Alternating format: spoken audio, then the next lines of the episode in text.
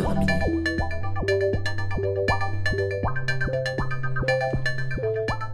En mars 1948, un chercheur en musique note dans son journal les phrases suivantes. De retour à Paris, j'ai commencé à collectionner les objets. J'ai en vue une symphonie de bruit.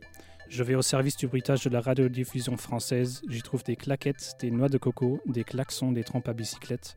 J'emporte des timbres, un jeu de cloches, un réveil, deux crécelles, deux tourniquets à musique naïvement coloriés.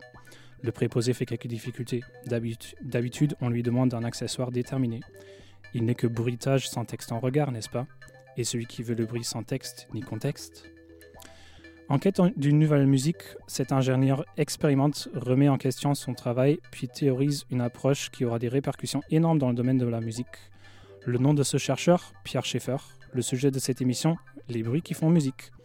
Pendant deux heures, on parle de ce que, depuis Schaeffer, on appelle la musique concrète, sans oublier son petit ami de field recording. Tout ça à travers des morceaux tout autant expérimentaux que pop, tout autant électroniques qu'analogues. Ce soir, nous partons à la recherche d'une musique concrète, comme le dit le titre de l'ouvrage fondamental de Schaeffer que je viens de citer. Mais d'abord, le morceau XP du mois.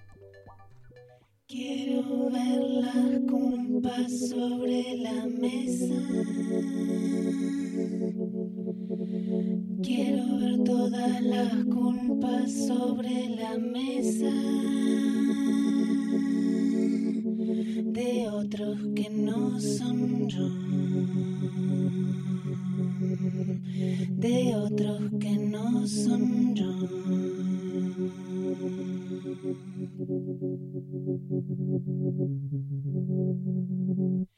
Quiero ver las culpas sobre la mesa.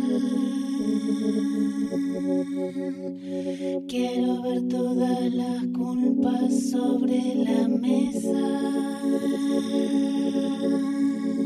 de otros que no son yo,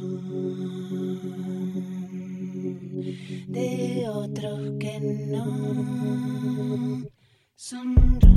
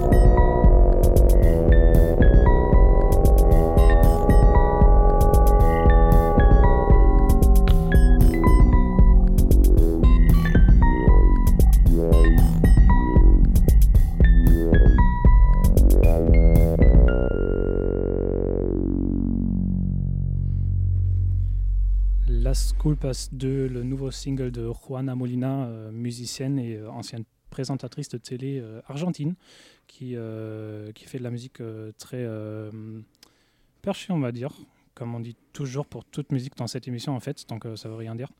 Bref, un morceau que, que je- qui est sorti il y a un mois, je crois, euh, que j'ai bien aimé et que je voulais euh, montrer à tout le monde. Donc bonsoir toutes et tous. Bonsoir aussi Luc qui est en face de moi. Bonsoir. Ça va? Ça va bien. On va parler de quoi ce soir Rappelez-moi. De d'enregistrement, d'objets dans la musique, de musique concrète, de musique acousmatique et de tout ça. Bah parfait. Euh, on commence au, au début, Ouais, tout début, début. au tout début début. Euh, on vous a préparé un petit reportage euh, pour euh, pour savoir d'où ça vient, qui l'a Ouais, un petit peu. Voilà. Euh, sans beaucoup plus de commentaires, on vous lance ça tout de suite et on se revoit tout à l'heure. Bisous. Planisphère, le reportage.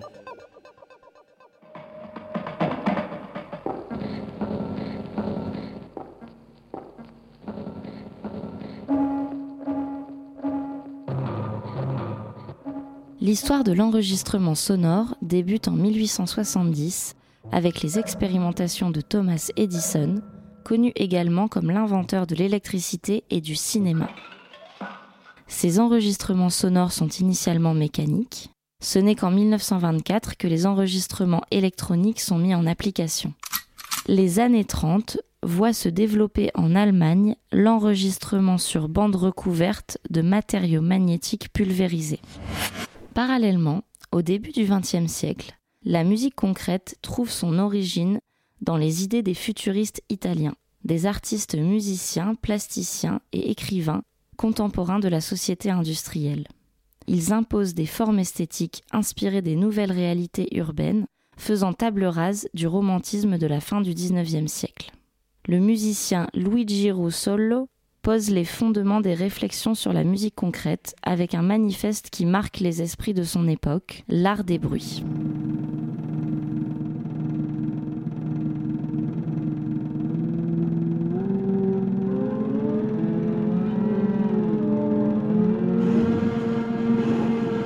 C'est une invitation à écouter d'une nouvelle manière, mais également à créer et à penser différemment. La volonté d'exprimer la vitesse, l'énergie et l'environnement urbain et industriel forment la base de ce nouveau mouvement musical. Une nouvelle façon d'appréhender la musique en s'éloignant des instruments traditionnels. On retrouve plus tard cette idée chez Darius Milhaud, Paul Hindemith et Ernst Thor, qui incorporent dans leurs concerts des phonographes à vitesse variable.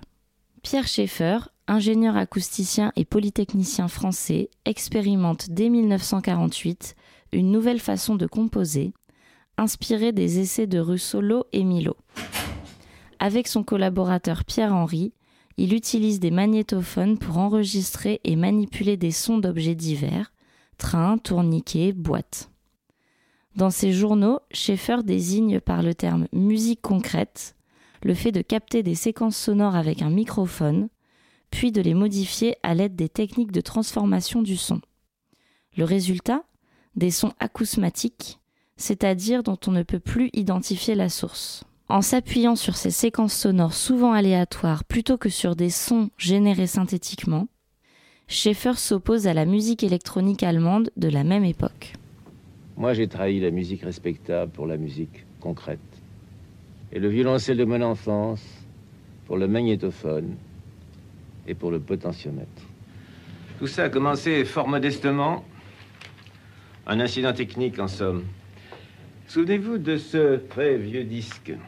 Tant qu'il y a de la vie, il y a de l'aide, il y a de l'aide, il y a de. Oh, Eh bien, cet incident technique qui avait été exploité comme artifice poétique pouvait aussi bien devenir, sinon une trouvaille musicale, du moins une approche du sonore, une façon de conserver une tranche de son. Mais comment obtenir ces coupes dans le sonore? Comment les pratiquer? Nous n'avions pas de magnétophone à l'époque, mais du temps de la radiodiffusion française, ces beaux disques vierges sur lesquels nous gravions d'ordinaire, en spirale, les morceaux de musique dans la continuité. La technique du sillon fermé, c'est que la fin se morde à queue et que nous conservions ainsi des parcelles de son d'une petite seconde chacune. Comme le son d'un disque rayé qui se répète, les pièces musicales de Pierre Schaeffer ouvrent la voie à une nouvelle façon de composer et surtout à une nouvelle façon de penser la musique. Elle légitime la force esthétique des sons discrédités jusqu'ici comme du bruit parasitaire. Comme Marcel Duchamp a transformé un urinoir en œuvre d'art en le faisant rentrer dans un musée, les artistes de la musique concrète font des bruits des objets, des sons musicaux, en les utilisant dans un contexte artistique. Le club d'essai, lieu d'expérimentation pour Schaeffer dans les années 40 et 50, donne lieu en 1958 au groupe de recherche musicale, ou GRM, rattaché d'abord à l'ORTF, puis à partir de 1975 à l'Institut national de l'audiovisuel. Comme son nom l'indique, le GRM a pour mission la recherche, mais aussi la production, l'édition et le développement de la création musicale radiophonique. Ce groupe accueille de nombreux compositeurs comme Luc Ferrari, Yanis Xenakis, Bernard Parmigiani ou encore François Bale.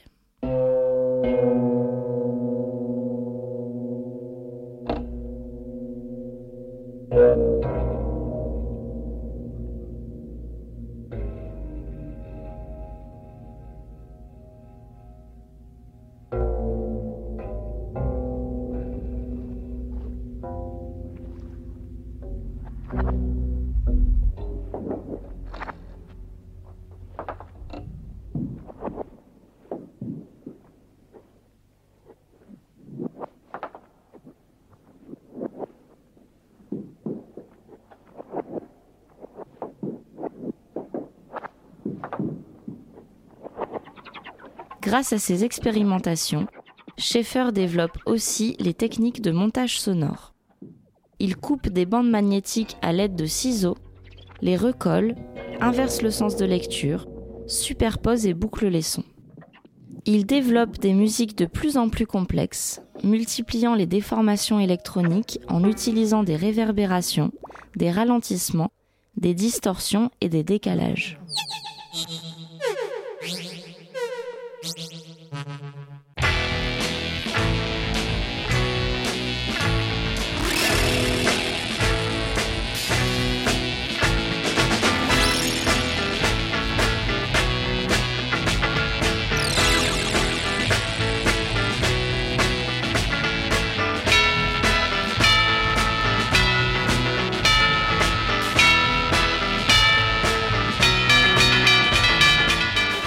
Et Henry, par leur composition et leurs recherches, ont profondément poussé le développement des techniques de la manipulation du son.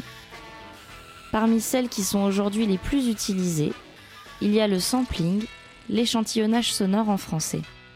Le fait de mettre en boucle un extrait musical existant, une note quelconque, ou même une prise de son non musicale, mais aussi le scratch et les autres techniques de jeu avec les supports physiques de la musique. La fascination des différents bruits du monde qui nous entoure a aussi généré un intérêt plus large pour le field recording, l'enregistrement de terrain. Les impulsions des deux pierres se retrouvent ainsi dans le hip-hop, la techno, l'ambient, mais aussi dans le rock et la pop.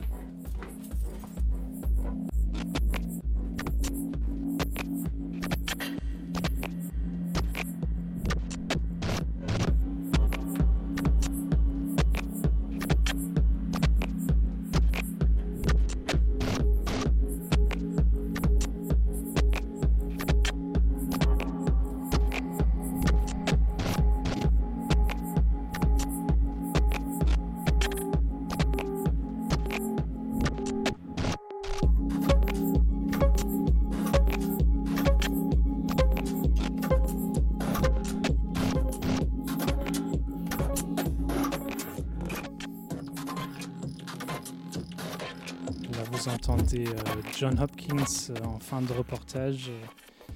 Euh, merci pour ce reportage, Luc. Euh, Est-ce que tu peux nous en parler un peu Pourquoi tu as, choisi ces musiques tu pourquoi j'ai choisi ça? En fait, déjà, on peut, j'aimerais dire pourquoi la musique concrète aujourd'hui finalement? Parce que on parle beaucoup de musique expérimentale, mais beaucoup d'artistes de musique expérimentale utilisent des enregistrements sonores, ils modifient ces enregistrements, ça vient quand même de ce style, musique euh, concrète. Donc je pensais que c'était quand même important de faire cette émission aujourd'hui. Et oui, on, parle, du début qui n'est pas encore musique concrète, la musique des futuristes italiens, qui pour moi, est quand même un, des précurseurs dans ce domaine. Donc, on a écouté, oui, du Solo. Après, on a écouté euh, une petite interview de euh, Pierre Schaeffer qui nous expliquait euh, ses techniques de disque. disque de sillon fermé. Sillon fermé, exactement. Merci.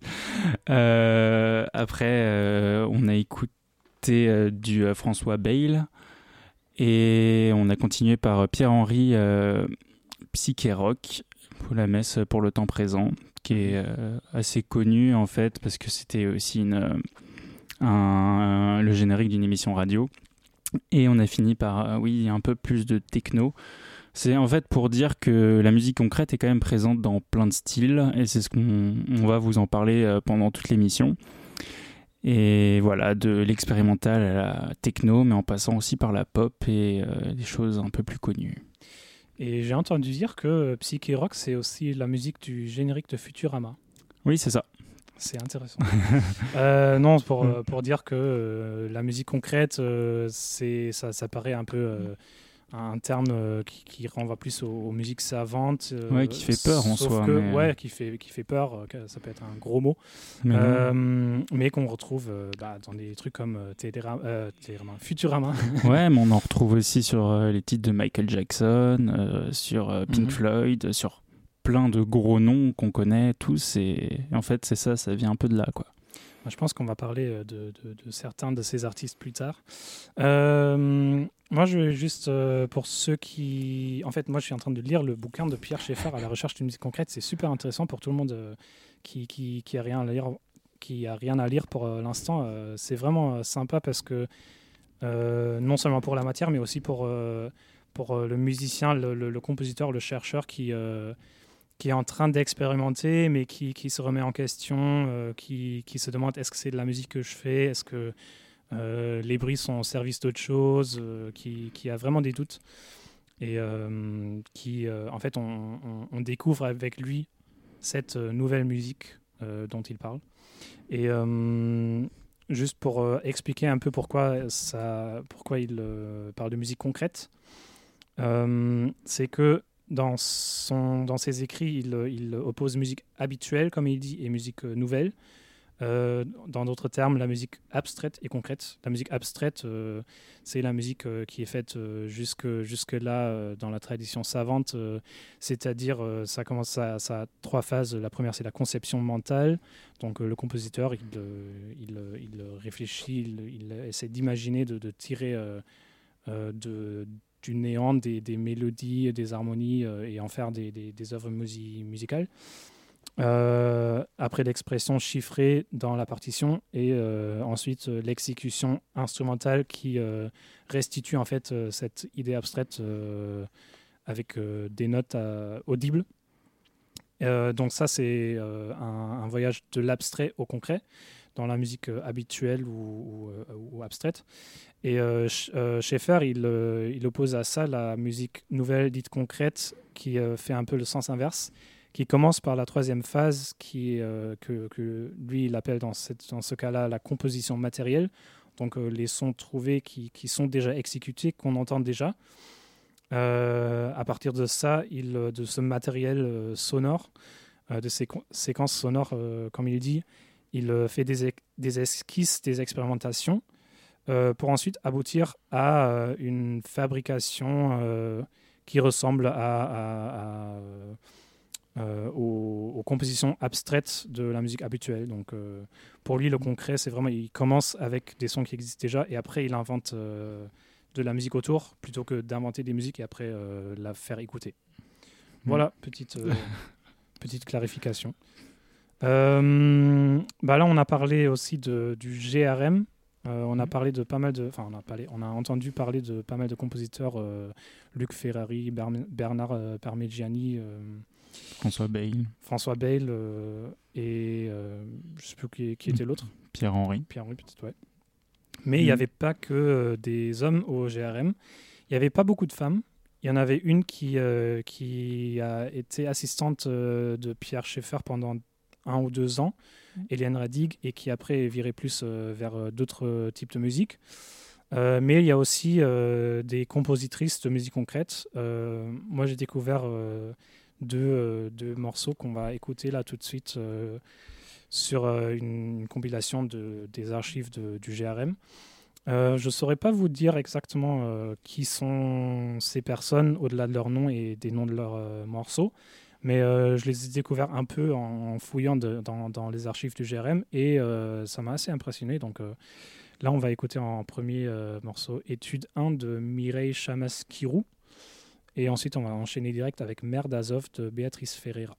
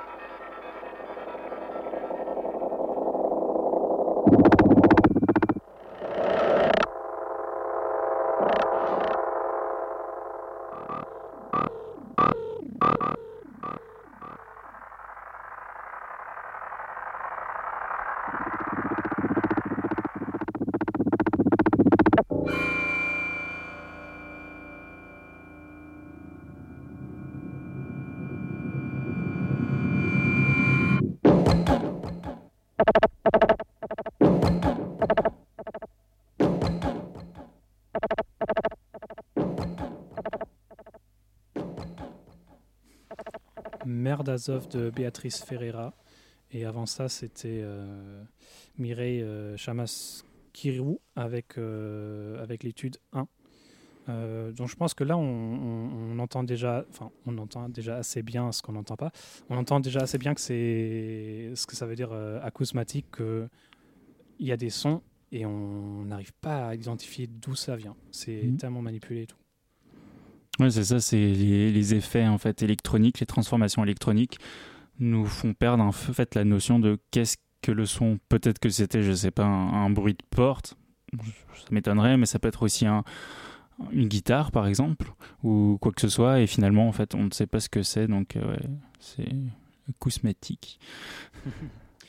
Euh, tu me disais tout à l'heure que le GRM euh, ça n'a pas toujours été le GRM. Est-ce que tu peux euh, peut-être nous parler un peu de, l'évolution de, l'aventure de Schaeffer et de Pierre-Henri? Oui, donc euh, Pierre Schaeffer a commencé en fait à l'ORTF, si je me trompe pas avec les noms, parce que ça a quand même changé beaucoup de fois. Donc la radio diffusion française. Donc c'était en fait le club d'essai à la base qui était euh, assisté de Pierre-Henri. Ça s'est transformé en groupe de recherche musicale concret. Et, à partir de, des années 50, ça s'est transformé en GRM. Et à partir de là, en fait, euh, Pierre-Henri s'est détaché de Pierre Schaeffer et a fait en fait un, un travail différent. Et il n'était pas forcément d'accord sur tous les concepts et toutes les techniques qui se passaient au GRM. Du coup, il a il est, parti, il a créé d'autres euh, d'autres musiques. Il a aussi beaucoup participé en tant que, on va dire, ingénieur du son, aujourd'hui qu'on appellerait plutôt réalisateur en informatique musicale, sauf qu'il n'y avait pas vraiment d'informatique à l'époque. Donc on, on, le voyait par exemple euh, dans les créations comme Désert de Varese, où il était aux manettes avec les haut-parleurs. Il a toujours eu un rapport, Pierre-Henri, aux au, haut-parleurs finalement sur scène et qu'on retrouve encore euh, aujourd'hui euh, dans, tous les concerts qu'on qu'on organise euh, en l'honneur de, Pierre-Henri. Bah, je pense qu'on peut écouter encore un morceau du GRM. Celui-là, il s'appelle Incantation for Tape. et ça nous permettra une petite transition. les artistes, c'est Vladimir Usachevski et Otto Luning. Je ne sais pas pourquoi, mais Otto Luning, ça me dit quelque chose je crois qu'il a dû inventer un truc aussi par rapport aux, aux cassettes ou aux bandes magnétiques.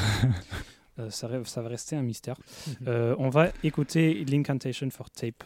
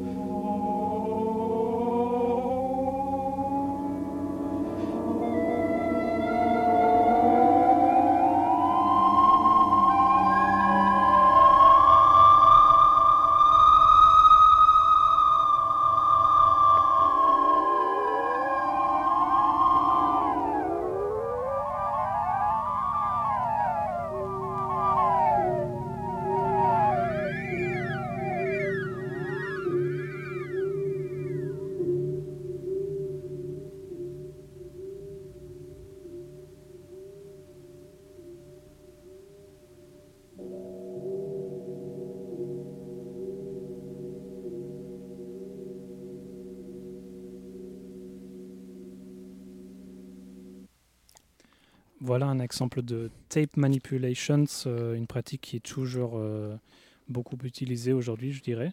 Euh, on va en parler un, petit peu, plus tard de, la relation entre la musique et le support physique de la musique et en quoi ça a aussi à voir avec la musique concrète. ceux qui, qui ont poussé ces, ces, ces, expérimentations au GRM notamment, bah, c'est comme on l'a entendu au début, euh, il y a des, des, gens comme Bernard Parmigiani qui, et Pierre Schaeffer qui euh, étaient très euh, plus des, techniciens à la base et qui peu à peu sont devenus plus des, compositeurs. et le GRM d'ailleurs, il existe toujours. Et il y a des, jeunes chercheurs qui, qui font toujours des recherches là-bas. Il y a toujours la production mhm. de l'édition de, de, musique là-bas. Il y a beaucoup de concerts aussi là-bas organisés. Ouais. Et euh, nous, on a rencontré euh, un musicien, technicien. Euh, hmm. informaticien. informaticien. inventeur en quelque sorte. Hmm. qui s'appelle Emilien Gomi. Et on lui a posé quelques questions aussi sur, sur la musique concrète, sur ce qu'il fait aujourd'hui, comment ça a influencé son travail. et on va vous insérer peu à peu des extraits de ces interviews donc là de la première. Je m'appelle Emilien Gomi et j'ai travaillé dans la recherche en interaction homme-machine et en informatique musicale. Et euh, je suis passionné par la création d'instruments de musique dans lesquels euh, on aurait à la fois du numérique et de la technologie et à la fois de la lutherie euh, et du savoir-faire artisanal et manuel. Donc là, on voit déjà, euh, déjà dans cette petite présentation que en fait, la relation entre l'homme et la machine, entre l'objet et le son, entre l'instrument, qu'est-ce que l'instrument, euh, tout ça, c'est des questions qui ont été euh, soulevées en, creux par, par les, écrits de Pierre Schaeffer et par les expérimentations de, Schaeffer et de ses, acolytes. Et bah, Emilien, il a travaillé au, au GRM et euh, ce qu'il dit par rapport à, cette approche, ça m'a assez fasciné aussi. Le premier boulot que j'ai fait euh, en tant qu'ingénieur, c'était au, GRM. Pour moi, c'est peut-être le lieu, parmi les différents endroits où il y a eu des grosses inventions euh, fondamentales sur la musique électronique, donc que ce soit l'enregistrement et la découpe comme au GRM, ou que ce soit la synthèse vocale avec Max Matthews, ou que ce soit l'utilisation de la lampe et des transistors dans l'électronique musicale pour moi, le GRM, c'est quand même l'endroit dans lequel il y a le plus de poésie. Là, il y a Bernard Parmigiani qui est, décédé il y a quelques années. Il y a des coffrets qui sont sortis sur toute son œuvre. Euh, Bernard Parmigiani, au début, c'était quelqu'un qui était passionné, mais qui était technicien, qui était du côté de la technique. Et malgré tout, son côté technicien le met pas dans une approche euh, d'ingénieur, ça le met dans une approche sensible. Parce que du coup, il avait les mains dans les machines toute la journée. Il a pu comprendre comment ça marchait en, mettant les mains dedans. Et donc, c'est un rapport. Euh, charnel quasiment quoi à la machine que ces gens-là pouvaient avoir à cette époque-là. Et, je trouve que quand on lit les textes de, Pierre Schaeffer, euh, ça évoque aussi beaucoup ça, le rapport euh, multisensoriel à, un objet sonore. Donc voilà un peu le, rapport très intime en quelque sorte aussi du, musicien concret à son instrument, même si on n'a pas forcément l'image de ça en tête. voilà on va euh, entendre parler de Zemilien tout à l'heure dans l'émission. Euh, on continue notre voyage euh, dans, le temps, on progresse, on va faire un petit détour vers, l'Angleterre, parce qu'on entend beaucoup parler de, de, la musique concrète en France et tout. et de, de l'autre côté du Rhin, on a la musique électronique inventée par les Allemands avec Stockhausen et après plein d'autres. Euh, mais il y a aussi euh, eu des, expérimentations euh, en Angleterre. Il y a eu notamment Delia Derbyshire et Daphne Oram qui, ont Daphne Oram qui a, essayé d'importer les approches de la musique concrète et les studios d'expérimentation en Angleterre avec la BBC. ça n'a pas trop marché, mais elle a aussi, elle a quand même composer euh, quelques, quelques pièces avant de plus euh, faire euh, ouais, de la musique électronique synthétique aussi, comme Delia Derbyshire. je crois que c'est Daphne Oram qui aussi composé le générique de, la série Doctor Who. Voilà. Donc un peu comme, comme Brian Eno qui compose le, le- le jingle de Windows, c'est un peu le, fait divers. Donc on va écouter un tout petit morceau qui s'appelle Rhythmic Variations 2, qui, euh, comme le morceau de, de Vladimir Osachevsky et Otto Luning, euh, est une expérimentation avec la, bande magnétique, avec euh, la manipulation du, tape. C'est très bref, c'est très... Mais, on, voit quand même, on entend quand même qu'il que y a vraiment un truc très vivant dans, ces expérimentations et que c'est pas juste pour l'expérimentation, c'est vraiment pour, pour faire de la musique, quoi même si c'est en germe dans, des petits morceaux comme ça. Et après, on va écouter un extrait de, des Disintegration Loops de William Basinski. Mais ça, on en parle après.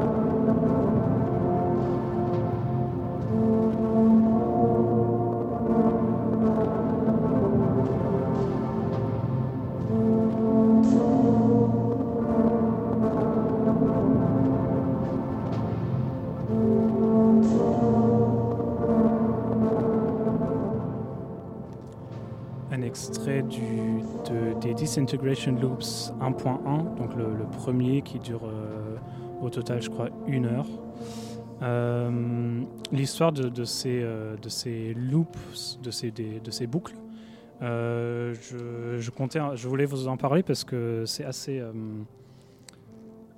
assez intéressant en- comment, par, par circonstances un peu bizarres parfois, la musique peut, en plus de parler d'elle-même, de parler de son, physique euh, musical, son physique, euh, son support physique, euh, peut aussi euh, parler de, de, ce qui se passe autour. Vous allez comprendre. Excuse-moi. Alors, les Disintegration Loops de, William Basinski, c'était des, des loops qu'il avait fait dans les années 80. Euh, c'est en gros ce que vous entendez là euh, en, fond, Euh, sauf que à la base c'était très, ça, ça, ça, ça, restait la même chose pendant tout le long. Et en 2001, euh, il est William Basinski, qui est un compositeur américain, il a un peu regardé ses, écouté ses archives et il, a décidé de transformer, de, de- de transposer ses, ses- euh, cassettes euh, sur du digital. Et du coup, il a, il a commencé à faire ça euh, en 2001, euh, début se- septembre, je crois. Il a commencé à, faire rouler la cassette, la bande magnétique. Il est parti faire autre chose. Il est revenu et il s'est rendu compte que en fait, les, la bande, elle était en train de se dégrader. Et du coup, les morceaux qu'il avait enregistrés, ils étaient en train de s'altérer euh, à cause de ça, pendant qu'il était en train de les digitaliser, de le- pardon, les numériser. Euh, et du coup, il a, il a fait ça avec euh, ses autres archives aussi, et il a obtenu ce résultat de, de, morceaux très longs, très ambient, qui, qui ont de pe- petites altérations en cours de route et qui se dégradent peu à peu, jusqu'à ce qu'à la fin, il reste que euh, des, petits blips et bloops. Et euh, ça, c'est euh, c'est l'histoire de, de, de, de- la numérisation. Après, euh, ce, ce qui la rend euh, plus grand que ça, en quelque sorte, euh, dans, dans l'imaginaire surtout des, des Américains, il faut le dire, c'est que, euh, bah, comme je disais, c'était début septembre 2001.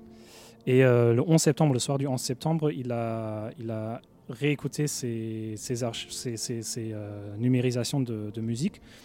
Et euh, devant ses yeux, il, a, vu la, tour les deux tours du World Trade Center s'écrouler.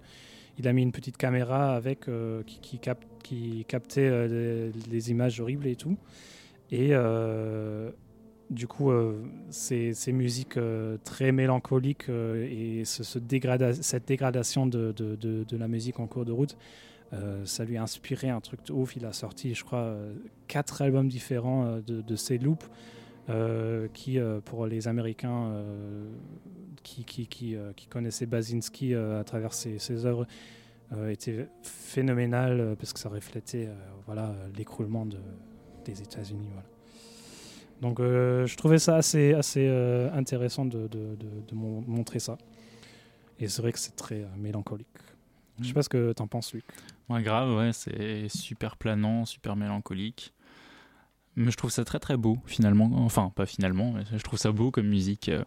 Mais du coup, juste une question. C'est qu'il avait euh, ses archives, il les a numérisées. Qu'est-ce qui se détériorait? C'est C'est la bande magnétique euh, qui jouait. D'archives. c'est ça ouais. qu'il a perdu toutes ses archives. Bah, il les a perdus, Enfin. mais il a gagné des nouveaux morceaux en quelque sorte. Ouais. Ouais, Il aurait fait, les deux, ça aurait été encore mieux pour lui. Mais... Bah. On peut pas tout avoir.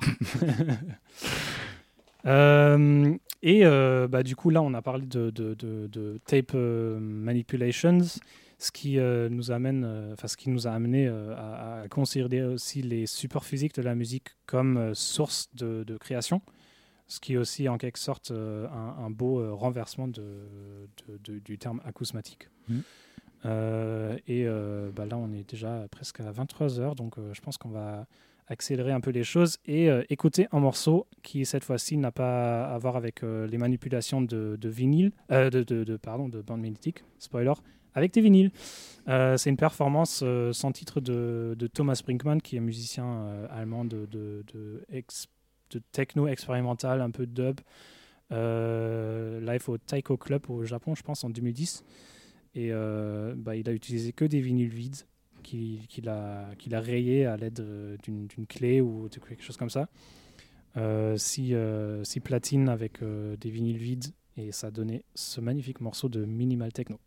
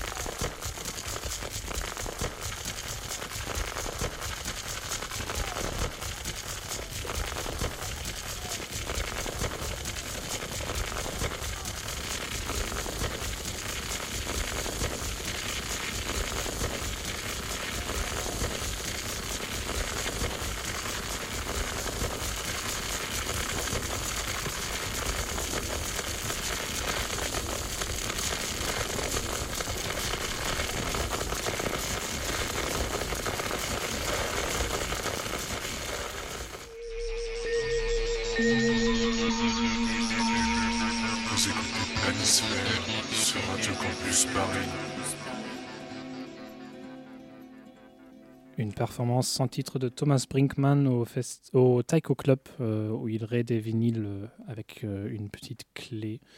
Tu connais Thomas Brinkman? Un pas, peu. pas trop, trop, je t'avoue. Pas trop trop, Mais tu m'en avais déjà parlé. ah, je pense. Je pense que de- je, je- je parle à tout le monde de ce morceau Oui, un parce peu, moi je trouve ça trop, trop impressionnant. Euh, bon, il est 23h. Mm. Il est temps pour... euh, Il est temps pour... La chronique euh, du concert du la mois. chronique euh, avec un petit jingle. Le concert du mois de Planisphère. Alors de quoi vas-tu nous parler, Luc?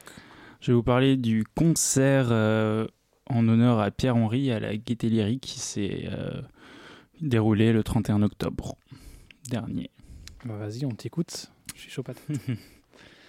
Alors, je vous ai préparé une chronique d'un concert et le moins qu'on puisse dire, c'est qu'il s'agit d'un concert peu banal. J'ai choisi d'écrire à propos du concert hommage au compositeur Pierre-Henri, décédé l'année dernière, qui avait lieu à la Gaieté Lyrique le 31 octobre dernier. Avant toute chose, il faut restituer le contexte. Henri est un compositeur de musique concrète né en 1927, pote de Pierre Schaeffer, avec lequel il développe les prémices de la musique électroacoustique. Mondialement connu pour avoir composé la musique psyché rock, notamment présente dans le générique de Futurama. Il est également connu pour habiter dans une maison folle où il faisait des expérimentations sonores, berceau de la musique expérimentale qui ferma ses portes définitivement le 31 octobre avant sa démolition. C'est donc pour cette occasion, et 50 ans après sa performance monumentale de 26 heures entre les mêmes murs de la gaieté, que la salle décide de faire résonner une nouvelle fois ses œuvres. Revenons-en au fait. J'arrive à la gaieté, reçois un dépliant expliquant les œuvres qui vont y être interprétées. Je monte les marches, m'installe dans une salle déjà sombre. Sur scène, il n'y a pas de musiciens. Il n'y a pas non plus d'instruments de musique, du moins pas ceux qu'on aime nommer ainsi. Sur scène, il y a des haut-parleurs. 18 pour être exact. Disposés de façon réfléchie très autoritaire. Il y en a des petits, des moyens et des plus grands. On aperçoit d'autres derrière dans la pénombre. Et on comprend qu'on va vivre un moment assez unique.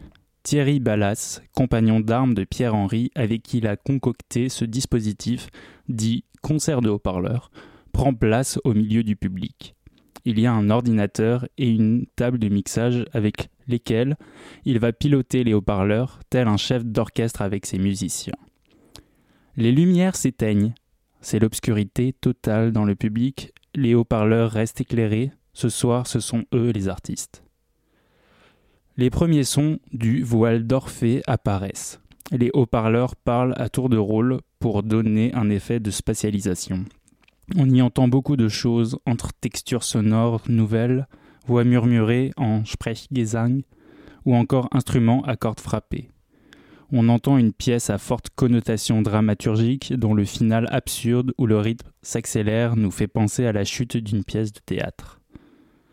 On enchaîne sur une de ses compositions les plus reconnues, Variation pour une porte et un soupir, où le compositeur s'amuse à mélanger grincement de porte et soupir humain, une symphonie où chaque thème est annoncé avant de s'en confronter. Les grincements deviennent de plus en plus stridents. L'immersion est totale grâce au système de haut-parleurs disposé un peu partout dans la salle qui nous fait nous retourner pour essayer de suivre le son avec notre tête. Les grincements se décortiquent pour donner place à des rythmes bizarroïdes, à la Aphex Twin, et les soupirs pour adoucir ce bruit quotidien si désagréable aux personnes. Dernière œuvre avant l'entracte. La Noire à 60. Sur cette pièce, Pierre-Henri nous fait balader dans un large éventail de fréquences, comme s'il souhaitait regrouper toutes les fréquences audibles par l'oreille humaine. On passe donc de basses légèrement saturées à des nappes extrêmement aiguës. Il définit lui-même cette pièce comme une œuvre d'espace-temps. Ce n'est pas pour rien. Les lumières se rallument, je peux enfin voir à quoi ressemble le public. des jeunes, des vieux, ça parle en pas mal de langues, bref, un public suffisamment varié. Des gens débattent sur les œuvres passées en sirotant une bière ou un verre de vin, pendant que d'autres décident d'en rester là et de partir, peut-être compréhensible quand on est tombé là par hasard et qu'on sait qu'il reste plus d'une heure et demie de concert. La grande majorité reste quand même fidèle à leur siège, on reprend place, les lumières s'éteignent, les haut-parleurs cette fois font résonner fragments pour Artaud. Pièce pendant laquelle Henri exauce le souhait d'Antonin Artaud de musique concrète. On y entend les premières voix parlées, audibles et compréhensibles. Elle parle de pyramides, d'astronomie maya, pendant que Henri s'amuse à en modifier le pitch et rajouter des effets sur ces dernières. Le dernier mouvement s'appelle Il n'y a que le vide, répété de façon flegmatique alors que l'on se perd dans des sons de flûte, de percussion et des sons de synthèse. Nous sommes sur le point d'entamer la cinquième et ultime œuvre de ce concert. Il s'agit également de la plus longue, presque une heure. L'œuvre s'appelle Le Voyage et est inspirée du livre des morts tibétains et le voyage que mènent les âmes vers l'autre monde. On perd totalement nos repères lors de cette dernière pièce. On ne sait plus où tout si cela fait cinq minutes que le voyage a commencé ou bien quarante. Peu importe au fond, on se perd et ça nous convient. L'obscurité sied à merveille à ce voyage alors que nos différents interlocuteurs nous parlent à gauche puis à droite puis à gauche. Cinquante minutes extrêmement éprouvantes mentalement, mais impressionnantes de par les sensations ressenties, perdues entre mort et vie. Les lumières se rallument, Thierry Ballas enlève ses mains des machines, le public applaudit, il est ému, et puis il applaudit à son tour son ami Pierre-Henri. Après ce moment très solennel, rien. Pas un mot, pas un merci. En même temps, on vient de vivre un moment intense. Les mots ne suffisaient sûrement pas à exprimer ce qu'il ressentait. Pierre-Henri est vivant. C'est ainsi que se nommait ce concert. Et en effet, trois heures de concert et un retour à la réalité étrange quand on en sort, Halloween oblige, on ne peut qu'acquiescer cette affirmation. Merci à Thierry Ballas, merci aux parleurs, merci à la Gaieté Lyrique et au studio Sonré pour ce concert inclassable. Et merci à Pierre-Henri pour cet héritage qui, je pense, n'est pas prêt de mourir. Le concert du mois de Planisphère. Bah, merci pour, euh, pour ce, ce- ce- cette belle chronique. Euh, c'est intéressant cette, euh, cette, cette influence sur, sur les sens et sur les perceptions et tout. c'est c'est vraiment comment, comment la musique peut nous transporter dans un autre état. J'aurais bien Mm. aimé, euh, aimé y aller aussi. euh, Je regrette un peu après cette chronique, j'avoue. Mais il y a encore plein de concerts hein, euh, qui viennent. Bah, D'ailleurs, l'INA Sound Festival, le Ah. 8 décembre. C'est euh, l'INA, c'est en fait l'Institut des l'Institut national d'audiovisuel qui est li- lié au GRM, dont on a parlé pendant toute l'émission. Ils organisent le premier festival de, de ce groupe qui s'appelle INA Sound Festival et euh, qui est un peu consacré aux musiques électroniques. Et c'est vraiment un, hommage en fait à, à toutes les créations du GRM mais avec euh, quand même une, une visée euh, pour comment dire un peu populariser de toutes ces musiques. C'est c'est pas que des compositeurs que personne connaît à part euh, ceux qui s'intéressent à ça. Il y a quand même des, des, noms plus connus. Le parrain est quand même euh, Jean-Michel Jarre donc ça ça attire et je pense que ça va être un très beau festival Ah, cool. C'est le 8 et 9 décembre, c'est ça? Ouais c'est ça C'est où? À- Au palais de- C'est- euh, au Palais Brognard, euh, Oui. place de la Bourse. Bah, je pense qu'on va y aller. On va Mmh. peut-être euh, en faire un petit reportage. Ah oui, j'aimerais bien. on verra. Euh, bah, j'ai pensé pendant que tu parlais de, changement de perception et tout, euh, j'ai pensé aussi à Emilien parce que lui aussi il nous parlait de d'un peu de, de, ce que la musique euh, peut faire euh, et bah on laisse parler. Oui, l'association s'appelle Trublion. Et en fait, c'est après que j'ai fini de travailler dans la recherche en interaction homme-machine, j'avais plus de moyens en fait de continuer à faire de la recherche pluridisciplinaire et transdisciplinaire. Parce que dans les labos de recherche, c'est très délicat en général de faire à la fois des sciences cognitives, de la psycho, de l'anthropologie, euh, et puis de la musico et de la création en informatique musicale. Et, du coup, on a voulu créer une association pour faire ça. Donc au lieu d'avoir une approche académique et d'essayer de couvrir tous les champs euh, des possibles, on s'est dit, euh, on va faire notre petit truc dans notre coin, on va travailler avec des luthiers qu'on aime, avec des musiciens qu'on aime, et on va créer des, des, instruments de musique pour eux. À chaque fois, c'est un instrument physique, un objet physique, qui permet de faire des choses musicales qu'on pourrait pas faire avec les lois de la physique. Donc pour euh, pouvoir les faire, euh, même si on est dans un monde qui répond aux lois de la physique, on rajoute du numérique à l'intérieur. quoi. Vous l'aurez compris, je ne l'ai pas dit, mais euh, Trublion, c'est du coup un des groupes avec lesquels, dans lesquels Emilien travaille. Ils ont notamment récemment fait un, événement à la Villette et avant ça un événement à la station, je pense. Euh, et euh, bah, Emilien, il nous a parlé aussi d'un autre projet récent euh, que moi je trouvais assez intéressant. Sur le dernier projet qu'on a fait, on voulait euh, fabriquer une platine qui, qui, faisait tourner les disques en, céramique avec des micro piezo par-dessus. Donc c'était principalement des rythmes, des travail, du travail sur le timbre. Et euh, on voulait que cette platine réponde à des sons. Donc on voulait que la roue de la platine quoi, tourne en fonction de l'amplitude d'un son. Donc au lieu d'avoir la platine qui produit le son, elle produit le son, mais elle reçoit du son aussi. Voilà, des platines encore. Euh, donc là, on a déjà par parlé pas mal de, supports euh, physiques de la musique. On peut peut-être revenir un peu vers les objets, les... Bah, comment on fait de la musique avec, euh, avec des machines qui ne sont pas des machines à musique à proprement parler. Luc, tu vas nous parler d'un son, d'une musique euh, la prochaine qu'on va écouter euh, sera un, euh, une musique d'une certaine artiste qui s'appelle Björk. Et c'est c'est Valda, je sais pas comment on, on prononce ça. Kvalda? Kvalda, ouais. Voilà, c'est c'est une musique avec plein de sons assez intéressants. Ça sort d'où? C'est sur quel album? C'est euh, tiré d'un film de Lars von Trier c'est Dancing in the Dark, si je ne m'abuse. Ouais, c'est ça. Ouais. Et, et, en fait, il y a deux versions. Il y a une version studio, plutôt album, et une version euh, film. Et celle-là, c'est la version album. Bah, on va écouter Kvalda de l'album. Euh, c'est la version album dit? Ouais. C'est de l'album Selma Songs.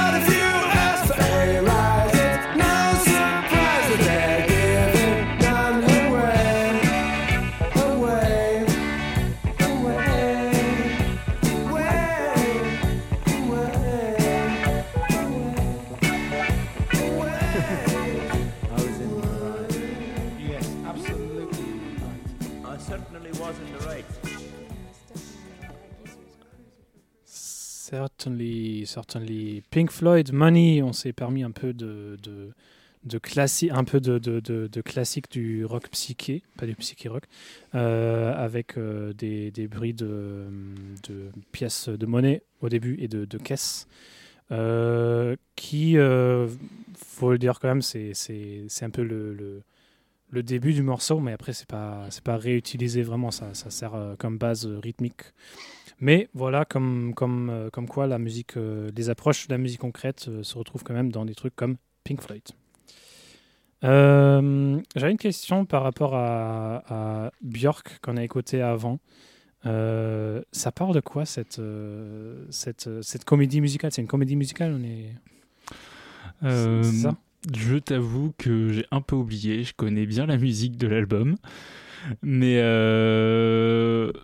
c'est un, film qu'il faut que je revoie. Je t'avoue que euh, j'aime beaucoup ce réalisateur, mais euh, mais je, je suis incapable de te, te raconter exactement euh, l'histoire. Mais euh, D'accord. Bah, je, je pose la question parce que moi, je connais, connaissais pas du tout. Mm. Et euh, quand tu m'as envoyé la vidéo, j'ai découvert Björk en train de, Mm. de chanter et danser avec des machines assez industrielles. Je Mm. n'ai pas réussi à voir ce que c'était. Avec. euh, oula, j'ai oublié le nom de l'actrice qui joue dans cette scène. Une actrice française très connue. Bon, c'est pas grave. vous, vous regardez sur internet, vous regardez le film, euh, voilà. et- Mm. Euh, Bref, euh, on a passé Björk, on a passé Pink Floyd. on va faire un tour un peu plus vers des choses un peu plus funky, on va dire. Euh, un morceau que, qui, moi, me tient à cœur. Euh, c'est un artiste que j'adore, que j'estime beaucoup, qui s'appelle Chassol. Et euh, lui, d'ailleurs, qui, qui va dans d'autres pays, qui va dans d'autres régions du, du, monde, qui, qui prend des sons, donc qui fait du field recording, dont on n'a pas encore parlé. Mais du coup, c'est l'occasion, il, il, trouve des sons un peu partout, il les écoute attentivement, il, euh, il euh, trouve des mélodies dedans, et après, il, euh, il construit des morceaux avec. Donc, je trouve que c'est une, une bonne manière d'illustrer aussi le, le- comment on peut mélanger field recording, qui est plus genre, ouais, on enregistre des, des- des- des- du terrain, avec une, une composition après, qui, qui vient après, qui, qui trouve l'élément musical dans ces sons-là. Euh, donc voilà, on, va écouter ça et après on, on va en parler si on veut.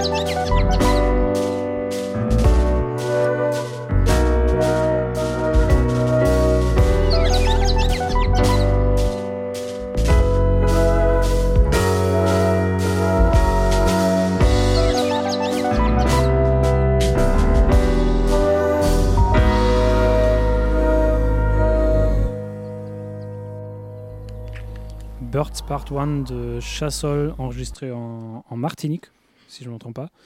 Euh, avec un petit euh, bruit d'objet, de la musique concrète dans l'émission. Euh, voilà, qu'est-ce que tu en penses, Luc? Moi, j'aime beaucoup en fait ce, travail en fait qu'il a fait en enregistrement d'oiseaux.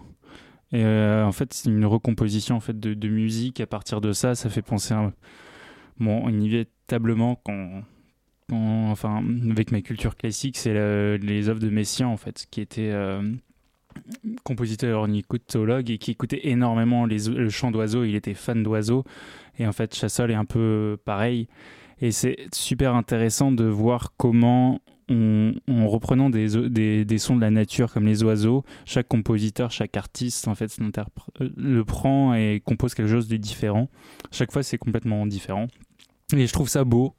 Euh, et ça nous donne envie euh, de faire un peu la même chose, je t'avoue. bah, Fais la même chose, rien n'en t'empêche. Euh, tu voulais nous parler d'a- d'autres artistes qui, euh, qui font un peu de, de ça, si je ne me trompe pas? Ouais, qui s'inspirent en fait un peu de la nature euh, pour leur composition et qui même parfois en mettent des sons de nature dans leur composition. Donc j'aimerais commencer par un certain NS2. J'en ai déjà parlé dans les émissions Planisphère, mais c'est un artiste que j'aime beaucoup, qui fait de l'expérimental. euh, et euh, dans son dernier album, en deux volumes, il est parti l'enregistrer en Alaska. Et euh, certaines, certains morceaux en fait sont avec des sons de la nature, d'autres non. Mais il est vraiment imprégné. Et en fait, pour cette composition, il a fait plusieurs étapes. Et il est parti vraiment avec un enregistreur et des micros, enregistrer plein de sons. Et toute cette période et un peu ce retrait dans la nature euh, froide lui a en fait euh, inspiré un album. Et euh, voilà, c'est une œuvre que. Enfin, une œuvre un morceau que j'aimerais qu'on passe là. Et si c'est possible pour nos auditeurs de mettre un casque, c'est le moment parce que c'est la première fois qu'on va penser- passer à un son binaural. Donc un, Waouh, qu'est-ce que c'est? Un son binaural, en fait, c'est un son mixé en 3D. C'est-à-dire, euh, ça recrée virtuellement à partir du casque un espace euh, 3D. Donc c'est un gros mot. Mais finalement, le 3D, c'est ce qu'on entend tous les jours, c'est-à-dire dans la rue, dans sa maison, c'est des sons et on peut positionner le son dans l'espace. Et en fait, la technique du binaural nous permet de le faire avec un casque.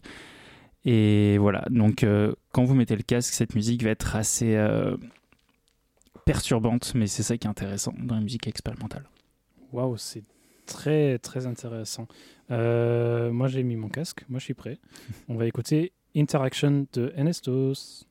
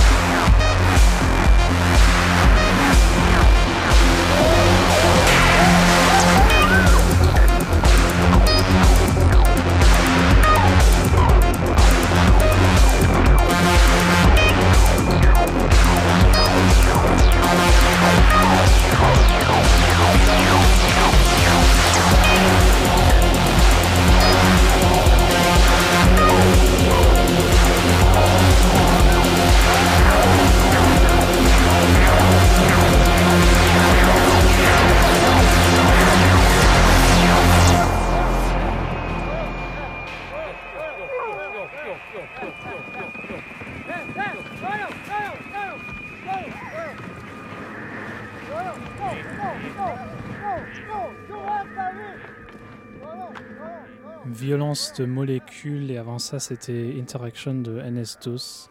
Euh, molécule euh, aussi qui, qui part aller en Alaska mais qui est aussi allé dans le froid. Ouais, il est allé au Groenland pour son dernier album. Euh, il a enregistré. Il est vraiment euh, dans un petit village avec quasiment personne. Il est allé, il a enregistré, il a produit tout son album là, comme ça. Je crois que c'était il y a. Son album est sorti il y a un an, je crois. Et c'était, ouais, il a enregistré il y a plus d'un an et demi. Et ouais, moi, c'est un artiste que j'aime beaucoup, que j'ai déjà passé dans cette émission. Et, euh, voilà, ce qui est aussi intéressant, c'est que les deux, là, Molécule et NS2, ils ont fait partie de euh, l'émission, enfin, c'est une émission séquence qui a été euh, produite par euh, Culture Box euh, 1000 grammes, Radio France. Et c'est des lives électroniques en son 3D. Donc oui, j'en reparle, je fais ma petite pub, mais c'est vachement bien. Vous allez adorer, j'en suis sûr. Et si vous êtes intéressé par ça, il y a une rediffusion des lives au 104 le 24 novembre, donc de séquences. Et euh, les deux sont aussi au Innocent Festival, dont on a parlé tout à l'heure. Bah super. Euh, Molécule qui a aussi un rapport assez, euh, assez intéressant à la Terre, qui, enfin, à la Terre et à l'océan, Ouais, qui a exactement. enregistré son album d'avant euh, quelque part en Bretagne ou Normandie, je pense, Non, c'est un chalutier, mais je crois que c'était en, en. En fait, le jeu, j'ai oublié le nom de l'album, mais c'est exactement où il se, où il se trouvait, en fait. Les euh, coordonnées. C'est les euh, coordonnées, ouais. ouais. Mais oui, c'était sur un chalutier. Et, euh, je sais pas comment il a fait ça, mais ça donnait un bon album aussi. Il y a, un, il y a un- un petit reportage euh, sur YouTube euh, de, je sais pas, France Bleu euh, ou quelque chose comme ça, où, Ouais. où t'as les, je crois que tu as, un, un habitant du village euh, d'où il est parti qui dit Ah ouais, c'est marrant, un mec qui, qui va sur un bateau et qui prend des sons et tout. Mhm. Euh, mais c'est assez intéressant parce que ça Mhm. montre comment il travaille en fait. Ouais, exactement. Euh, pendant, euh, pendant la musique, on m'a soufflé dans l'oreille que en fait, le film de, de, de Lars von Trier avec Björk, euh, c'est un film euh, qui parle de, du monde ouvrier, qui parle d'une femme qui, qui se retrouve à devoir payer une opération pour son fils qui, qui, qui a une maladie aux yeux et qui euh, on lui fait voler son, portefeuille et euh, du coup elle, euh, elle tue la personne qui, a le portefeuille et du coup elle, est exécutée ou voilà. Donc une histoire assez glauque, mais bah, du coup ça, parle beaucoup du monde ouvrier, de, la place de la, femme dans, le monde ouvrier, je pense aussi, j'imagine, et qui parle du rapport à l'objet, à la machine. Donc voilà. Mine de rien, c'est Lars von Trier, il, il est par, enfin il, est, il, est- il- il parle de musique concrète euh, à travers ses films. Mhm. Euh, Tout ça pour dire, parce que tout est lié, on parle de musique, tout est lié, que on peut aussi euh, s'engager dans, dans des causes euh, sociétales euh, avec la musique. Et euh, bah, je voulais euh, juste vous passer un petit morceau qui qui est pas vraiment un morceau, euh, un morceau de musique euh, public comme, comme un morceau de musique, mais plutôt une illustration d'un propos. Euh, ça s'appelle The Oklahoma Shakes. Et voilà, vous entendez le premier shake. The Oklahoma Shake, c'est un, une émission de radio qui a rassemblé les données des tremblements de terre en Oklahoma, qui depuis 10 ans, enfin au cours des dernières 10 ans, euh, est devenu euh, l'endroit le plus avec le plus de tremblements de terre aux États-Unis. Ils ont, trou- ils ont euh, récolté ces données, ils les ont passées à travers un synthétiseur et ça a donné ça.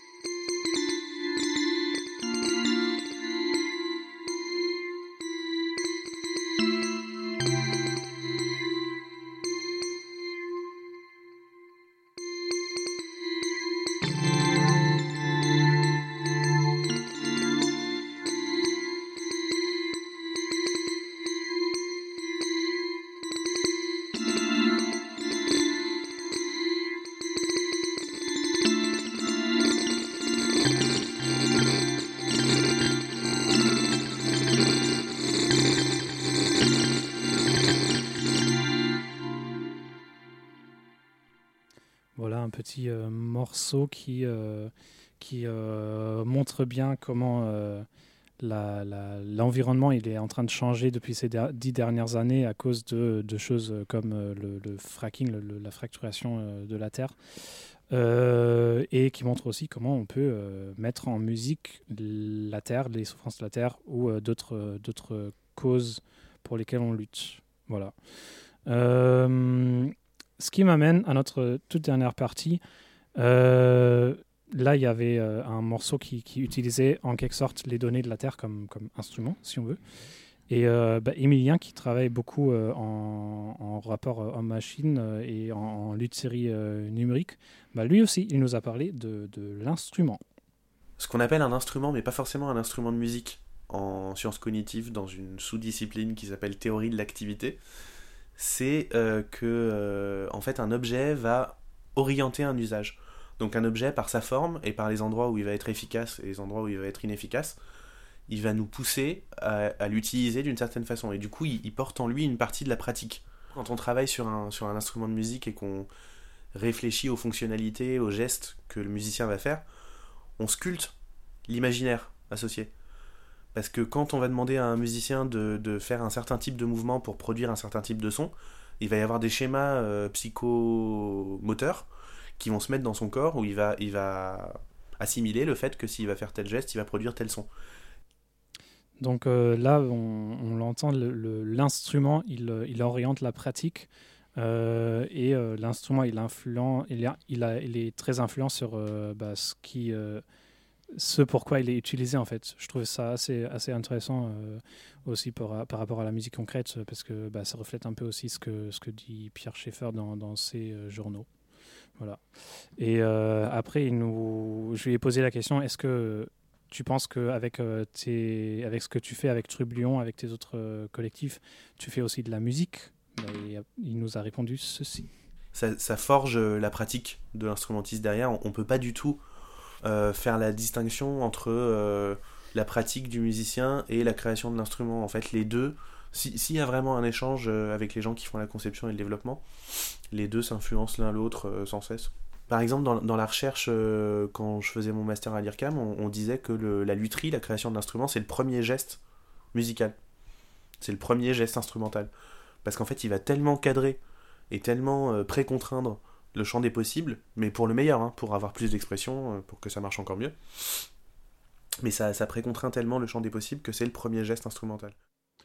Donc de la musique concrète à travers le field recording et euh, les manipulations avec les, avec les supports, avec, les différents supports physiques, euh, pour retourner finalement à toute cette, euh, cette impulsion qu'a donné Pierre Schaeffer aux, musiciens qui, qui l'ont suivi.